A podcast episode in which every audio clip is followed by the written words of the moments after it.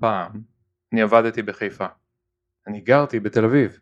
אז זה אומר שהייתי נוסע כל בוקר ברכבת שעה וחצי לחיפה ואז הייתי נוסע שוב, בערב, שעה וחצי חזרה הביתה. כמו שמנהל המחלקה הגדיר את זה, אני הייתי מקרה מיוחד. לא רק בזה הייתי מיוחד. אני עבדתי על פרויקט אחר, מנותק משאר המחלקה. אני עבדתי בשעות יוצאות דופן. זה לא משנה מתי יצאתי מהבית, אני תמיד הגעתי מאוחר ותמיד יצאתי מוקדם. המשמעות של כל זה הייתה בידוד אישי ומקצועי, ואף אחד לא היה מופתע כשבסופו של דבר פשוט עזבתי.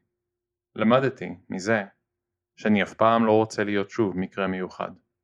ובפעם הבאה שהאתגר הגיאוגרפי הרים את ראשו, אני כבר ידעתי שזה סימן לצרות, ושסביר מאוד שהימים שלי בחברה ספורים. ברוכים הבאים לקונטקסט הנכון, אני יוני מנדס, זהו הפודקאסט שלי על אנשים אמיתיים, הקשיים והחוויות שלהם. הפרק הזה הוא פרק 13, פרק סיפור שישי. הנושא שלנו הוא בידוד והמאבק התקין בצוות, פילוג ורגשות ביחידים ובצוותים.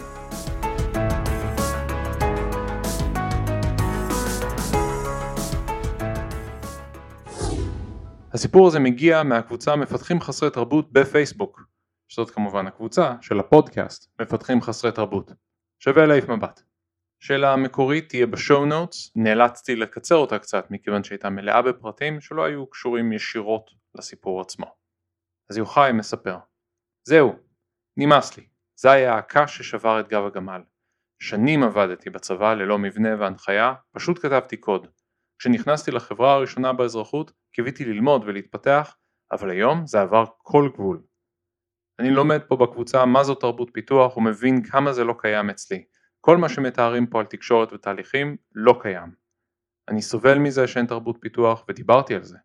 לאחרונה אפילו היה נראה שדברים אולי יתחילו להשתפר, אבל ממש עכשיו אני מגלה שהעלימו חלקים בקוד. אין טסטים, נכתוב בסוף הפרויקט, הם אומרים, ועכשיו חצי מהפרויקט השתנה ואני צריך לשכתב שבועות של עבודה. בקיצור, אני מפחד לחפש, מפחד להתחיל מקום חדש. איך ממשיכים עכשיו? אז יצרתי קשר עם יוחאי ודיברתי איתו. יוחאי הוא עתודאי לשעבר ועבד בצבא במספר פרויקטים כתוכניתן בודד וללא שיתוף. הוא לא זכה להנחיה וצורת העבודה למעשה דרשה ממנו לשלוח את הקוד שכתב למישהו אחר לאינטגרציה במוצר. באזרחות עבר במהירות בין כמה צוותים. בחלקם למד וגדל, בחלקם רק חיכה שמשהו יקרה. בצוות האחרון אליו עבר הייתה הנחיה בסיסית בלבד וצורת עבודה בסיסית. בצוות הזה היו פתוחים לשינויים ושיפורים בהשראת מה ששמע וראה מחברים וקבוצות מקצועיות.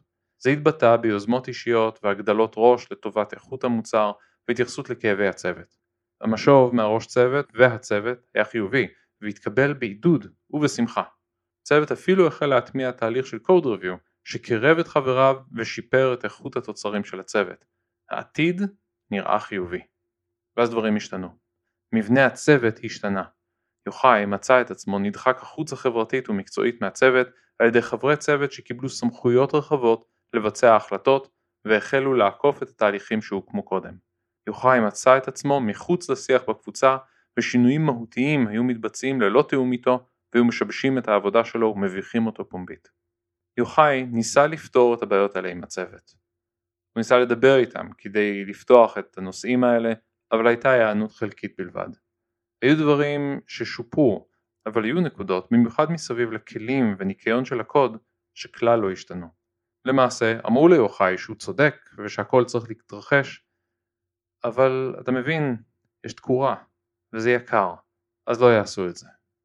התקשורת בתוך הצוות במיוחד לא השתפרה, והתעלמו מהמאמצים הכנים של יוחאי לתקן את המצב. תהליכי העבודה שעבד להטמיע ננטשו. יוחאי לקח את זה אישית. ראש הצוות של יוחאי בעיקר ניסה לפשר בינו לבין שאר הצוות, מה שהגדיל את הבידוד של יוחאי, שהרגיש שהוא היחיד בסבל וברצון שלו לשפר את החיים של כולם. בסופו של דבר, יוחאי עזב ועבר לחברה אחרת, שם הוא מצא תרבות ארגונית שתומכת בסדר וארגון של הפיתוח. יוחאי עזב את הארגון כועס ופגוע, אבל מעולם לא סגר את המעגל עם אנשי הצוות. לתחושתו, הם כלל לא יודעים איך הוא הרגיש ואיזה תהליך הוא עבר. אז מה קרה כאן? האם הבעיה היא בתרבות הפיתוח? או שיש כאן משהו עמוק יותר, בסיסי יותר. אני חושב שיוכל נתקל בתופעה נפוצה. חשש ממאבק וניסיון להגן על התדמית האישית, שניים מאבני היסוד הפופולריים ביותר של פוליטיקה ארגונית קלוקלת. החשש ממאבק גורם למנהלים להימנע מלהתערב במקומות וזמנים שהם היו צריכים להתערב.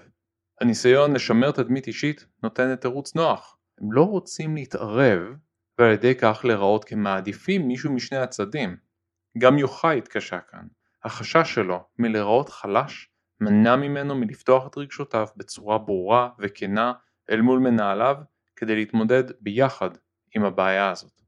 יוחאי וחברי צוות מאבק בתוך הצוות הוא לא דבר רע. המטרה היא גדילה ושיפור ואנחנו מפרשים את הדברים הללו בצורות שונות. בגלל זה קיים מאבק, בגלל דעות שונות. המאבק חייב להיות מתוך דיאלוג והבנה של צורכי הצד השני, אחרת הוא אינו מאבק אלא פשוט אלימות. כשאתם נמצאים בתוך מאבק, אל תברחו ממנו. יוחאי גם ניסה לעשות את זה. קבלו בהבנה את הצד השני, בכנות, ונסו לראות את העולם מהצד שלו. כמובן שהדבר הזה עובד רק אם שני הצדדים באמת כנים במאמצים שלהם, ויוחאי יצא בתחושה שזה לא היה המצב. אחת מהצורות שראיתי שעובדות הכי טוב, בשביל לנסות באמת לקדם דיון בצורה פרודקטיבית, זה לדבר על נקודת מבט שלכם כדעה בלבד, ולא באמת אוניברסלית. זה מאוד מפתה לנו כתוכניתנים לדבר על דברים מוחלטים, אבל דברים מוחלטים עובדים רק עם מחשבים, לא עם בני אדם. נסו להיכנס לפרטים כדי לדבר על הספציפי, לא על העיקרון. אנשים מוכנים למות על עקרונות, אבל הם יתפשרו די בקלות על פרטים. האירוניה פה היא שעקרונות הן לרוב דברים מעורפלים וחסרי תועלת, וכמובן, אלוהים הוא בפרטים. אל תשאירו דברים באוויר, ואל תניחו שכולם יודעים ומבינים. תניחו שלא יודעים מה אתם מרגישים, ודברו על הרגשות האלה.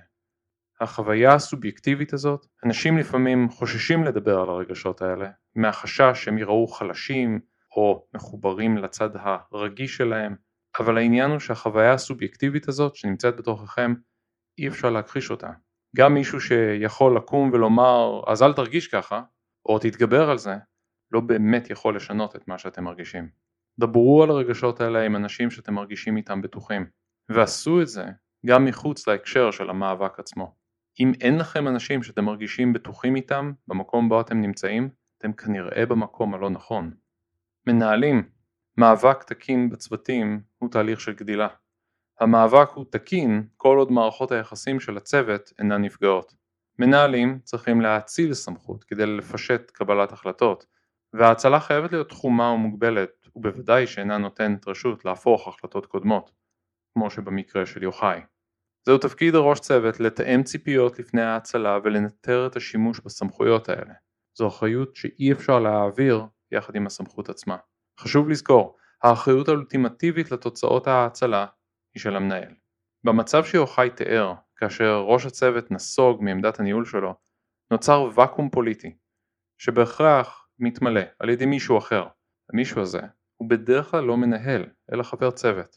במצב הזה, כל החברים של מי שממלא את הוואקום זוכים. הם מקבלים מנהל דה פקטו במקום שבו פתאום אין מנהל. הדבר הזה קוראים מחנאות. ומי שנמצא במחנה המפסיד, במרכאות, נדפק. מי שנדפק, מבואס, הוא מבודד והוא מתוסכל. מנהלים אמורים להתמודד עם הבעיות האלה ביום יום שלהם.